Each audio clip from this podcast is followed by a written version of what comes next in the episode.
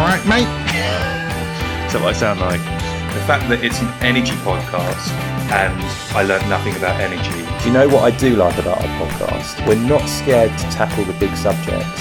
I was looking at some cooking instructions. You actually went and did that. Shall I give a little intro on uh, Utility Click? No. When we do a one to one on Teams, your face is just much bigger.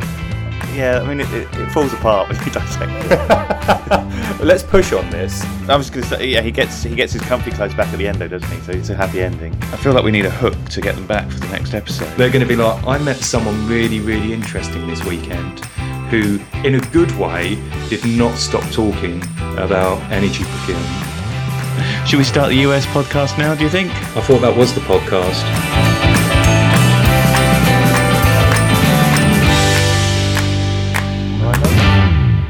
Mate. How you doing? Yeah, I'm alright. Do you want to talk about what we were just talking about? My haircut. Yeah. Um, but you didn't notice I've had my haircut. You've seen me twice since I've had it done. Maybe I maybe it's because when I when we do a one to one on Teams, your face is just much bigger. Mm.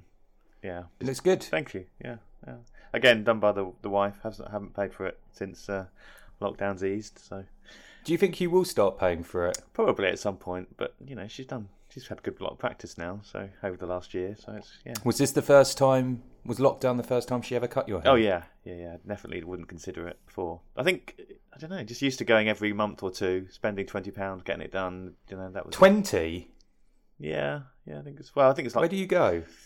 locally. Um, yeah. So about I think it's probably about eighteen. What, like a local barber's? yeah. That's a that's that's expensive. Is it? Yeah. You should shop around. They do offer you. Are they what? they offer you a coffee, and they've got a PlayStation. Have they? yeah, like a massive screen and the PlayStation, and they're quite young, so I feel quite hit. Are they nice? Yeah, yeah, really nice. Yeah, nice. See, I would probably pay a bit more for a nice person that makes you feel comfortable. Do you do you, do you have a coffee? Yeah, I do. Depends how much time I've got. If it's just Did I lunch. ask you whether you play the PlayStation as well? I think I may have done. I have. It's not like a regular occurrence. They've normally got FIFA on, or um, what's the big one that everyone Fortnite. They've normally got that playing. So again, a bit too young for me. But Yeah, yeah, agreed. Do you um do you give a tip as well? well, that's the thing because it's about. I think it's eighteen pound or eighteen pound fifty. So They do that deliberately, they, don't they they? do. You can't then ask for two pound back or whatever it is. Can you? So you just say keep the change every time. But this is this is what another positive.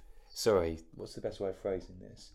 One of the good things to have come out of COVID is the fact that because everyone now um, accepts contactless, there's much much less pressure to actually give a tip. Yeah, but I, I don't like that sometimes when you have to we order a takeaway and you they still stand there waiting for it and I think well I can't tip you because I can't give you anything. Surely that's part of the I know. Do you know what? You're you're so right about that. We get a um, uh, Uber Eats, Mm. and we've got a. I, I you know when they say leave a note, Mm. Uh, we leave a note and we say please just leave it in the porch because we've got a baby sleeping, and then they come to the porch and there's a sign on the door saying please don't knock. There's a baby sleeping, and then they still knock. and then you open the door and they're just standing there and they kind of just nod at you to say oh look it's down there. And you're like cheers. And you're like that's that's frustrating. Although if i was in their position would i do it if i was in their position i mean yeah i probably would actually Probably. yeah but going back to the hairdresser thing hmm. i think you're overpaying quite significantly but if the fact that when you go and get your hair cut and they make you feel really relaxed is worth yeah six pounds, then Six, yeah. you know. Okay, is that is that it's what? probably. But I think I think that's how much you're overpaying by. Yeah. Oh, I I was going to tell you this. I once went to a. I can't remember if it was a Toni and Guy. What are the other ones called? Is it Rush? There's a Rush hair, isn't there, or something Right, like that? Yeah.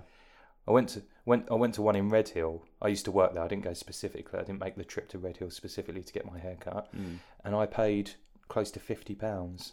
Right. Yeah. That was back in that was back in my uh, back in the days that I was um, trying to impress, and it was not worth it No. because it, it had it had no mean meaningful positive impact on my life. Yeah. I remember walking into a Toni and Guy actually when I was a student in Manchester and just casually thinking it would be yeah ten pound and then asking how much and it was it was around that and just turning around and saying okay thanks. Yeah, yeah, no, that's good. I don't blame you. So there, yeah, no, good, good. What have you been up to? Anything exciting? No, No? nothing. No, I looked after Amelia over the weekend, which was lovely. Spent some time with her, which was all good. Um, she's so great. She's so great. Like, I'm so in the dad zone now. I was with her downstairs this morning, and I really, really wanted to adjust the notification settings on my phone because it had been bugging me for a long time, and I thought now now could pretend if I didn't have a kid, now would be the perfect time for me to adjust it. I've got this camera outside, and it just kept going off, and I was like, now's the perfect time to do it. And I made a conscious effort not to. Because Amelia was reading The Smartest Giant in Town. Have you? Yes. Does, yeah. You know the uh, Julia I do. Yeah, books? yeah, yeah, yeah. which is they're very good, Mm. although pretty pointless stories. Um, It's got a good song at the end. That one, hasn't it? Have to Yeah, say, yeah, it's quite nice actually because the animals all sing it at the end, don't they? Yeah. To say like thanks. Yeah. it. Although, not sure in retros well, in retrospect, would I have given away all my clothes for a paper crown? Probably not. No, but, but- he, yeah. Anyway, Sorry. No, no, go on. I was What just were going to say, yeah, he gets he gets his comfy clothes back at the end, though, doesn't he? So he's not, you know, it's a happy ending. He gets his lounging Yeah. clothes back. Is it though? because, like, it's not really, is it? It's not like what's the other one where it is a happy end? Oh, have you read a Squash and a Squeeze? No, we haven't got that one. Right. Okay. Can I go through this Go really on. quickly? Yeah. Right. That's another Julia Donaldson book. Basically, it's this uh, old lady that lives in a really small house, Mm. and then she's like, "My house is tiny, and I'm really frustrated because I haven't got any space, and I've, I've got can't do anything in here."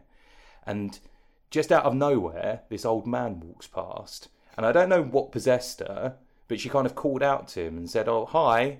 Like I've got a really small house. Have you got any suggestions?" And he was like, I do, "He was like, I do actually." He was like, um, "Why don't you why don't you, you you you own a pig, don't you?" And she was like, "Yeah." And she get, and then he goes, uh, "Why don't you take the pig and bring it into your house?" And she was like, "Okay." So she did it, and then she was like, "Well, this is really annoying because I've brought the pig in. Now I've got even less space." And then she was like, "Have you got any more suggestions?" And he was like, "Yeah, bring in your bring in a goat that you own as well." At this point, I'd have been like, "This is ridiculous," but she perseveres. Right. She brings in the pig, the goat. I think there's a hen, and there's a cow. She brings all of those in, and she gets to this point where they're all in there as well. And she, remembering that she was complaining before all of this happened, to say, "My house is incredibly small." Mm, right. Now it's tiny because there's so much space in there, Mm. and she's like, "I'm go- I'm going bonkers. Like, I've got no space whatsoever." She turns round to the old man and says, "What now?" And he says, "Well, take them all out. Take them out one by one." She starts taking them out, and then by the end, when everyone's gone, she's like, "I've got so much space. This is amazing." And then she thanks the wise old man. This is, you know, it shows perseverance as well. Hmm. If ever anyone's telling you to do something and you're thinking, this is madness, do it. Listen to the stranger on the corner. On the Yeah, corner. yeah, exactly. do it because you don't know where it's going. No matter how crazy, do it. Anyway, um, so she's really happy at the end, and she's obviously, you know, nice and spacious house, or what, what she perceives that to be. Going back to it, that's not the case with the smartest giant in town. Because with the smartest giant in town, he gives away all of his clothes. Mm. He gets a nice new suit, doesn't he, at the beginning? and He's really happy gets a with nice new suit, yeah, which he's really happy with, and then he gives them all away to help people. But may- maybe, maybe he's like, oh, I'm really cold, and then he gets his old clothes. But I still think that that's not the moral of the story because he must be thinking to himself, well, this is better than nothing. I thought the the big benefit was that they made a paper crown for him at the end to say thank you. And they gave him a letter, didn't they? And yeah. yeah, Yeah. a letter. Well, yeah, What- but he, sorry, think- sorry, Keaton. Sorry, mate. Sorry. Can I just say one last thing? Go just going back to it all, you've done all of that for them, and they've just given you a paper crown and a letter. Does that? I mean, is that? Does that make it worth it? I think he's he's meant to realise what's important, so it's helping people over his own personal gain. But yeah, maybe that's the benefit, the uh, lesson. I think he finds that his his new clothes aren't comfortable. I think that's it as well. There's that, that kind of element to it. So he, Oh, I didn't. I didn't pick that up. right, I thought he was just like. I thought when he was like, "Oh, have my belt. You know, it was too tight anyway. I thought it was more like he was just saying that to make them feel. Right, maybe, away. Yeah. Maybe I should talk to Amelia about it and see what she thinks. Yeah. But going back to all of this, the reason I was talking about the smartest giant in town is because I didn't update the notification settings on my phone and I actually you know, Amelia was pointing to me at the animals and then I was like, Oh yeah, no, very good, that is a sheep. Yeah. And that like you say, they don't want you on, on your phone, they want you engaging with them. That's it. Yeah. Put down So, the yeah. phone. Yeah. So no, that was all I did this weekend was uh, was all of that stuff. What about you? Um, it was nice going outside. Went and had a bit of a suntan. I think I caught the sun. Weather was bit. lovely, wasn't it? Yeah, yeah. One thing I did do, I was watching um, highlights to Extreme E. Have you seen that No. new sport? So it's like uh, uh, off-road, you know, four x four electric four x four cars. They're kind of creating this new sport where they're meant to be travelling around the world to all these different places that are affected by climate change, um, and racing these massive four x fours, but all you know, net zero, kind of carbon neutral, offsetting the power that they need to get around the world and charge the vehicles and things. But it's got some big names in it. I just quite interested to see what it was like. But so Lewis Hamilton's got a team, and ex Formula One driver Rosberg, uh, Nico Rosberg's got a team. There's some rally champions and things like that. There's a lot of this going on now, isn't there? Hmm, I'm quite interested in Moving it. to e like electronic versions of original sports. Yeah, there's um, Formula E as well, isn't there? So it's the same as Formula One, but with electronic cars. Is it becoming more popular? Well, I think so. I think it's going to go that way. I mean, we talked before about Formula One choosing not to go down that route, but I think Mm. You, they probably will at some point. Mm. Yeah. I think though it's it's really interesting actually because I see it more and more. I was reading something where someone was saying it was a business that was saying, "Oh, we're really proud to say that we're going to be carbon neutral by 2025." Businesses are really um, marketing this and promoting this, and the, surely the only reason they would be doing that is because they recognise that us as consumers it's much more important generally to us than it ever has been that your the people you're buying from are doing things in a environmentally you know Mm. good way Yeah, there's definitely an appetite, isn't there, to for people that you purchase things from, to see that they're doing more. it is it is interesting if you look at how it's changed over the last 20 10 to 20 years think people would people have big issues with bitcoin and that kind of stuff Because of the power consumption for that. Yeah, mean? because of the power consumption. And people look at it and go, well, it's really bad for the environment.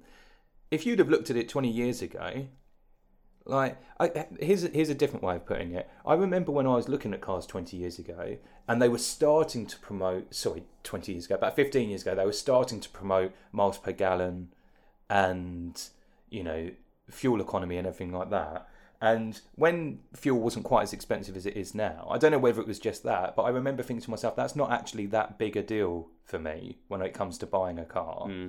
It's not like it's more important to me the price, it's more important, you know, maybe what the car looks like and stuff like that. But it's much more important now Yeah. to people who didn't really care about this stuff 15 years ago. And if that's the kind of progression we've made over 15 years, then surely in 15 years' time, it will be more important still, won't it? Mm, You'll be making purchases much more on a basis of. Um, It will just be the norm, I guess. It won't be a consideration. mm, You know, it'll be accepted that everything has to be that way. yeah. Well, it's going to have to be anyway if you look at government legislation. Mm.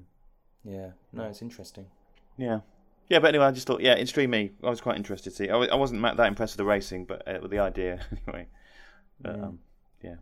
Worth. What was it on Sky? Uh, it was on BBC on in the UK. Um, Oh, really? they they went to uh, somewhere in the desert, which was the I think it was it Saudi Arabia somewhere. So they're going to different parts that are affected by climate change. They're going to oceans and deserts and the Arctic and the Amazon, that kind of thing. Um, so yeah, that it was quite nice. They were on a, they've, they've taken the cars round on an, an old thirty-year-old boat with one engine running to reduce all this and things like that. So it's they've thought of kind of a lot about how they're not going to. Um, you know, create more pollution like they do. I guess like Formula One, they obviously fly their cars around the world. I can hear your dog. I know. The um, I think there's a supermarket delivery due. We've got like a private road down the side of our house, and sat navs seem to take um, people that don't know right down the side of it, and you, you can't turn around. So when the supermarket vans try and get down there, they get stuck. And then my Mm. dog gets very excited that they're getting stuck. So I think that's what's happened. So I can hear a lot of.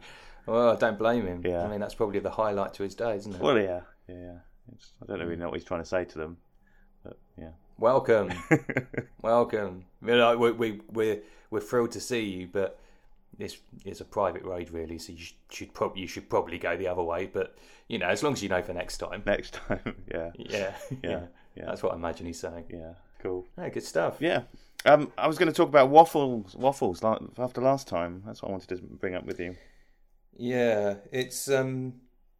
what, what were you going to talk about? Uh, well, you know, after the discovery last time, where we found out that you didn't know that you could put a waffle in the toaster, um, you were putting yours in the oven, and it seemed to be a, uh big, big problem. Do you know? Do you, can I just say one thing before you go on? Go on. I've spoken to a few people about this, and I firstly I don't know whether our podcast should just be updated so that it exclusively talks about waffles because people are much more interested in that than hearing me witter on about the energy industry. Mm. But there was one guy that I told, and he's a he's a clever guy. I went I went to the pub last week, and um, he said I didn't know that, and he then.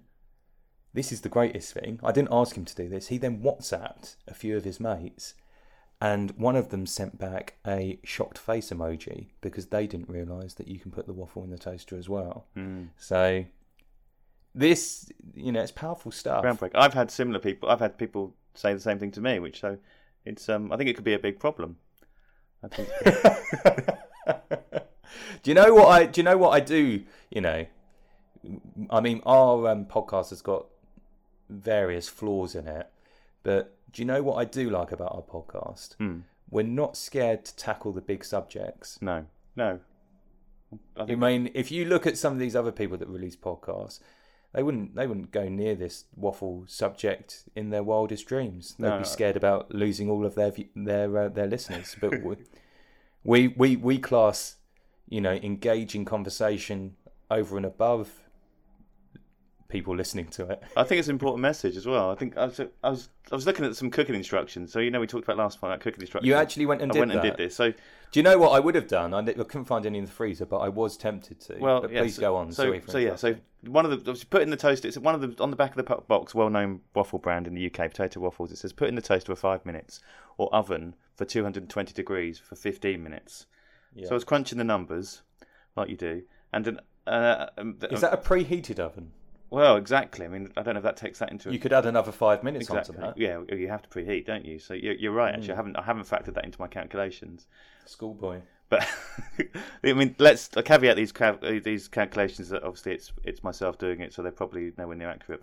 But an oven uses about 200, 2,500 watts, or a toaster uses 1,200, right? So obviously, potato waffles are in the oven for. Um, sorry, so that means that kind of oven the oven needs twice as much energy there, and needs to be cooked for three times as long. So that's a lot of energy that you know you need to Is it more energy than the toaster? Sorry, my maths is so dreadful. Yeah, so 2,500 watts for the, the oven and 1,200 for the toaster. So half, but twice the energy needed for the oven, but and also for three times as long. So that's a lot. Oh, is it? Yeah. And and Is so it? I kind of conservatively estimated about five million potato waffles are eaten each year. I think that that's fair enough. Yeah. Five So, so if half of mm. those are cooked in the oven, so half people don't know about that. Uh, that's a 525 watt hour difference that need between the between the two of them. So if you total that all up, that's one billion three hundred twelve million five hundred thousand watt hours difference of energy, or if you want to say it the normal way, one million three hundred twelve thousand five hundred kilowatt hours difference. So you know, fair chunk there. So we what we we could we could take this to we could take this to government. I think so. It could be like our kind of save the whale, or you know, campaign. We could start a movement. It's interesting, isn't it? Maybe we've stumbled our way across saving the world. We need to think. We need to carefully think about the message. Well, you see, I've already done this. I've been on it, so I've got some. I've got some. Is this what you've been doing last week? Because you went quiet for a couple of days. this is it.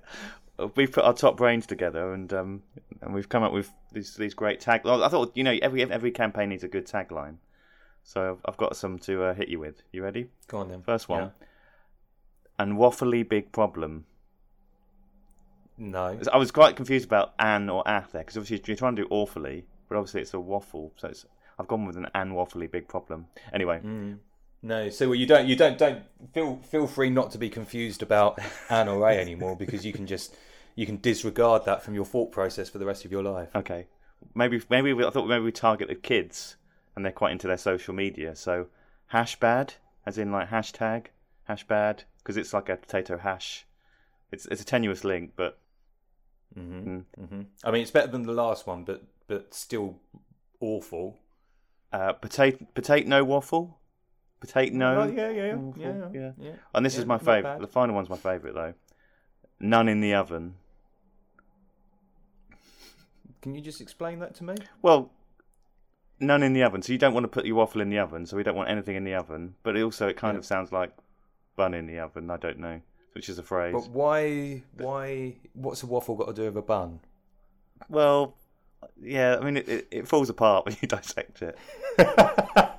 let's push on this. Let's not. Let's not. let's not just um, go past this quite swiftly. So none in the oven. The fo- just to understand you more as an individual. So you put the phrase "none in the oven" because of the link with bun, but actually, we're talking about waffles.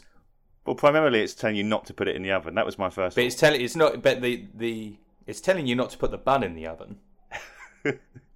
It's not telling you anything about the waffle. I mean, if you if you put this out there onto social media and just went with none in the, none in the oven, people would struggle so much to get their head around that. It would need a, an accompanying paragraph, definitely. Yeah, it, would, it would do. It would do. It need one of those stars to actually fully explain what that means. I'm think this could be like the big poster, none in the oven, a billboard, you know, lights, and then Yeah. underneath talking about Yeah. waffles in toasters and Yeah, yeah.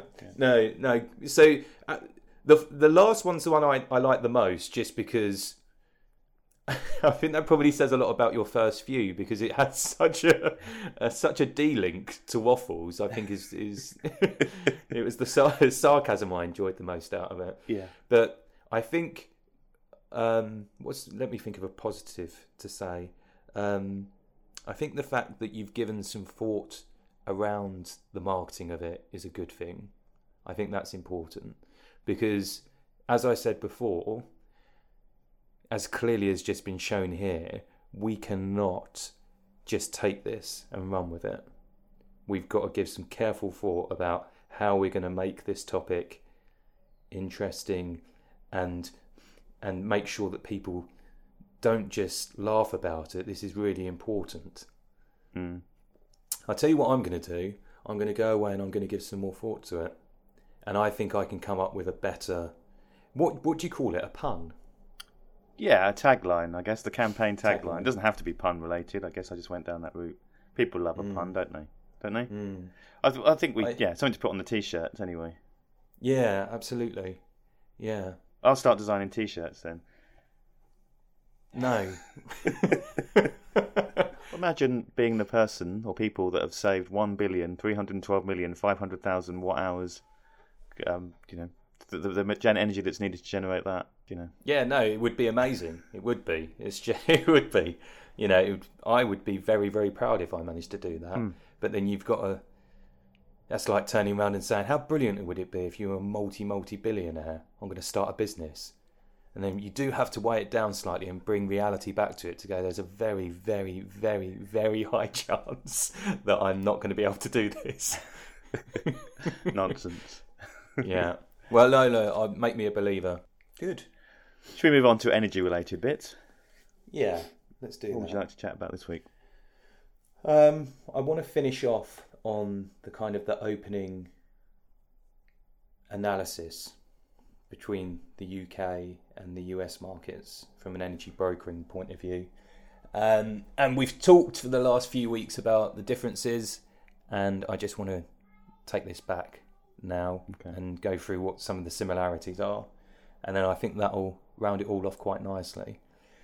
So, the good thing is here that generally the process of procuring energy from a broker point of view in the UK and the US is very, very similar.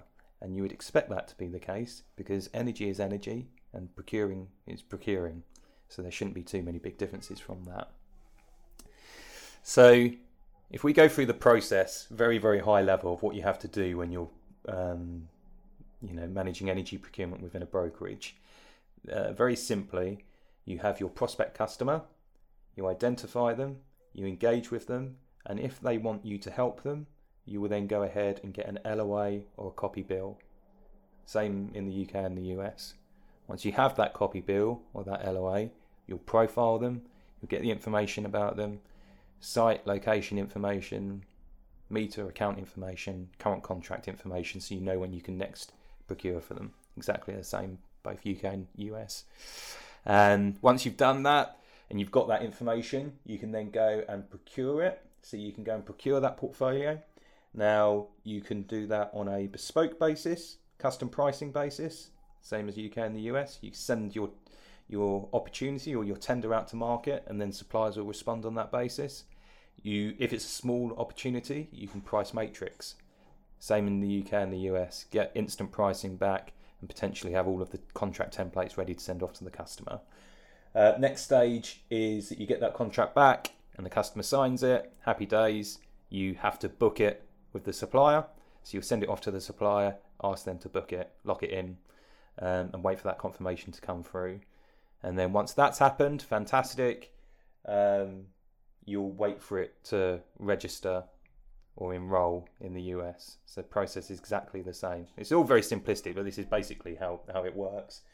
And then as you go through uh, and make sure that it's actually gone live or enrolled with the new supplier, then you'll at some point, hopefully, get paid by the suppliers for the commission that you've got included within those deals as the meter or the account goes ahead and uses that energy.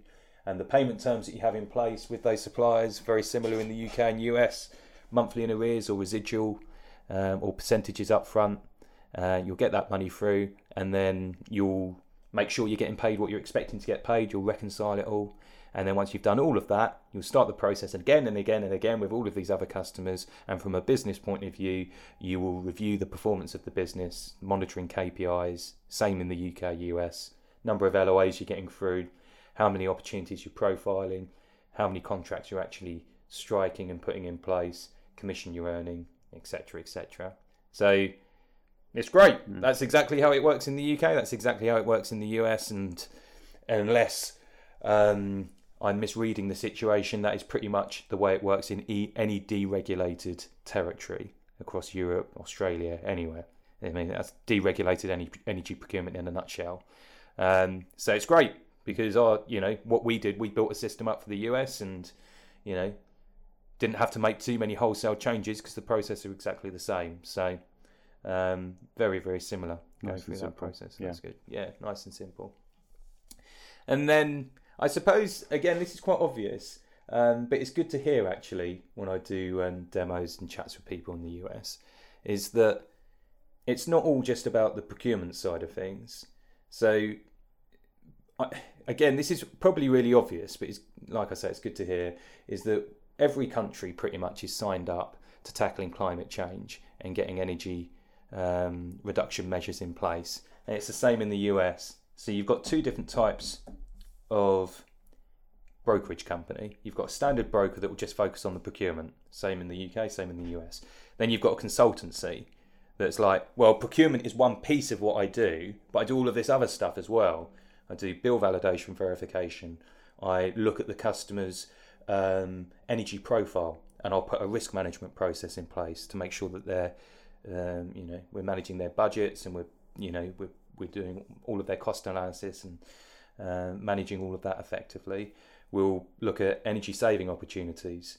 Um, you know, we'll put LED lighting in place and uh, battery storage and all of this side of things, demand side response. Mm. Um, we'll look at any le- local legislation that's in place that you might have to adhere to, you know, climate um, agreements or opportunity schemes or anything like that, and we'll we'll make sure that these companies are uh, adhering to those policies. And it's the same in the states as it is in the UK. You know, it's big out there as well, and consultancies, you know, make a living off having an understanding on the best way to, you know, manage that entire energy portfolio and drive savings across the business, whilst also making sure that those businesses are operating in a world now, as we said before, where it's much more important to be perceived and actually be energy efficient. Mm. And that's a big thing in the States as well. So it's the same. I wanted to say that because it's the same in the UK.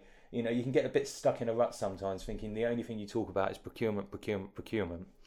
But um, we fundamentally, we, I believe that that's all going to change. I know we've been, I said this in another podcast, I know we've been talking about this for years, but procurement and um, the need for procurement on its own will die over the next five to ten years. And you're going to need to provide additional services to customers, not just corporates, but smaller businesses as well, which are going to be put under more and more pressure to make sure that they're um, adhering to, you know, making sure they're as energy efficient as possible. Mm. And that's where these bigger consultancies will come in with all of these different offerings. And it's the same in the States. There's a big push on this. And it's where the future of the energy industry is going. So, Do you think yeah, that will good to one, see. sorry, do you think that will one day bleed over into generating green power for the you know businesses will be encouraged to create their own generate their own green power? Yeah, I think so. When when the technology catches up, I said it before that we shouldn't be under any illusion that that is an easy thing to do. If you look at it from both the UK and the US point of view, um, you look at old, really old scale generation systems. If you look at it in the UK, we've got a really, really old generation system, and we still have things coming out in the news every winter saying, "Oh, there's going to be power shortages and there's going to be blackouts every winter." Um, it's in these various newspapers, this scaremongering. Um, and if we're still like that, with our energy mix becoming more and more green now, and we're, you know, that's still only a sliver of the overall generation mix, you know, we're, it shows that we're still nowhere near getting to a point where, at a micro level, people can just become completely self sufficient. Mm. I do think it will happen more and more over the next 20 years with PPAs and the ability to actually select your source Yeah. in an easier way, but we're nowhere near that.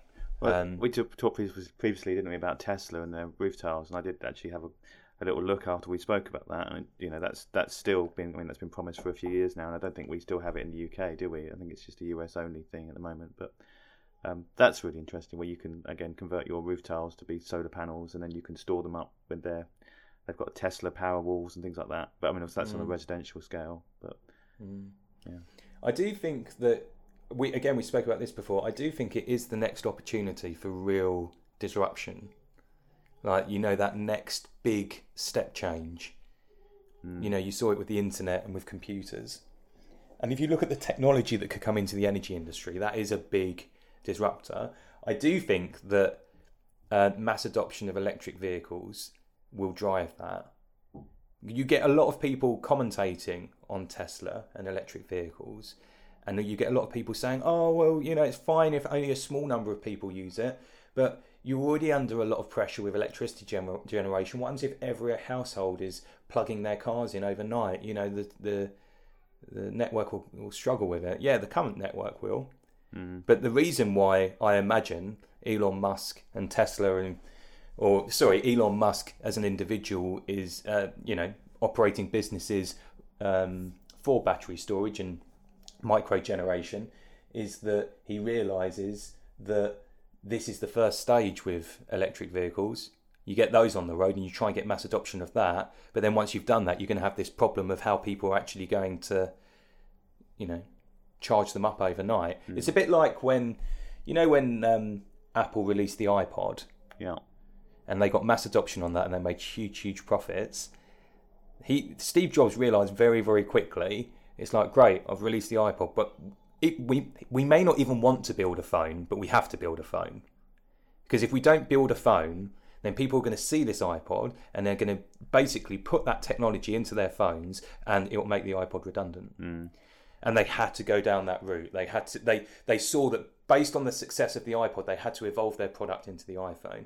And I do think with Elon Musk, he'll look at it and go, right, okay, so I've got mass adoption on the road of my electric cars now, and you've got this massive demand suddenly there for, um, you know, micro generation.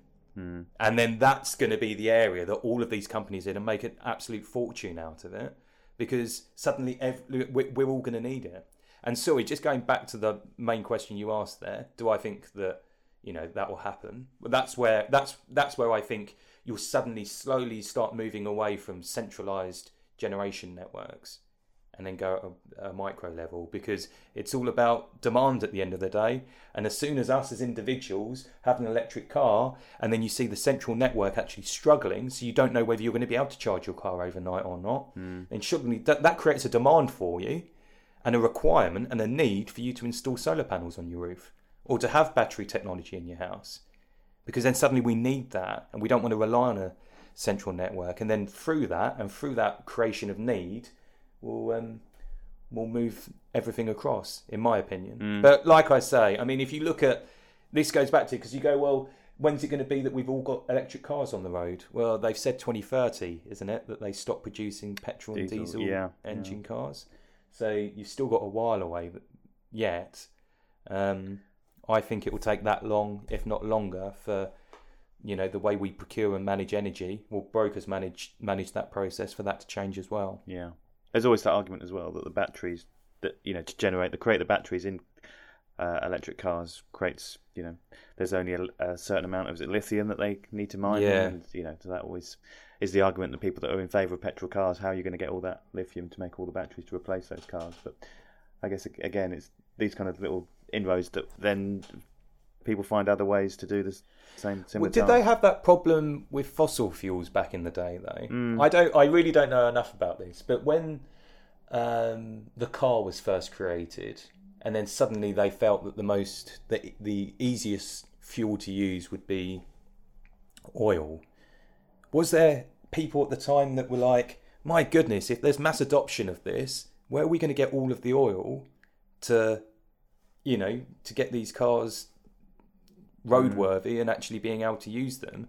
And then suddenly r&d is all invested into that space. And then suddenly there's there's there's more uh, sophisticated drilling techniques and everything like that. And then suddenly it's like oh it's actually really easy to get this stuff out of the ground. Mm. maybe lithium as a commodity will replace oil in terms of its requirement and need globally because of this this mass change and then suddenly if that's the case i really don't know a lot about this but then suddenly if that's the case then they'll start looking at ways to you know obtain that yeah as a commodity and then get that through so maybe it's a similar thing maybe we just need to look at history and look at the way it's worked in the past and that's a pretty good indicator of how it's going to work in the future Yeah, I agree. I guess trusting technology. Technology will always people. You know, there's a need and there's a, a money to be made. I guess at the end of the day, then that will drive maybe different ways to create batteries and you know.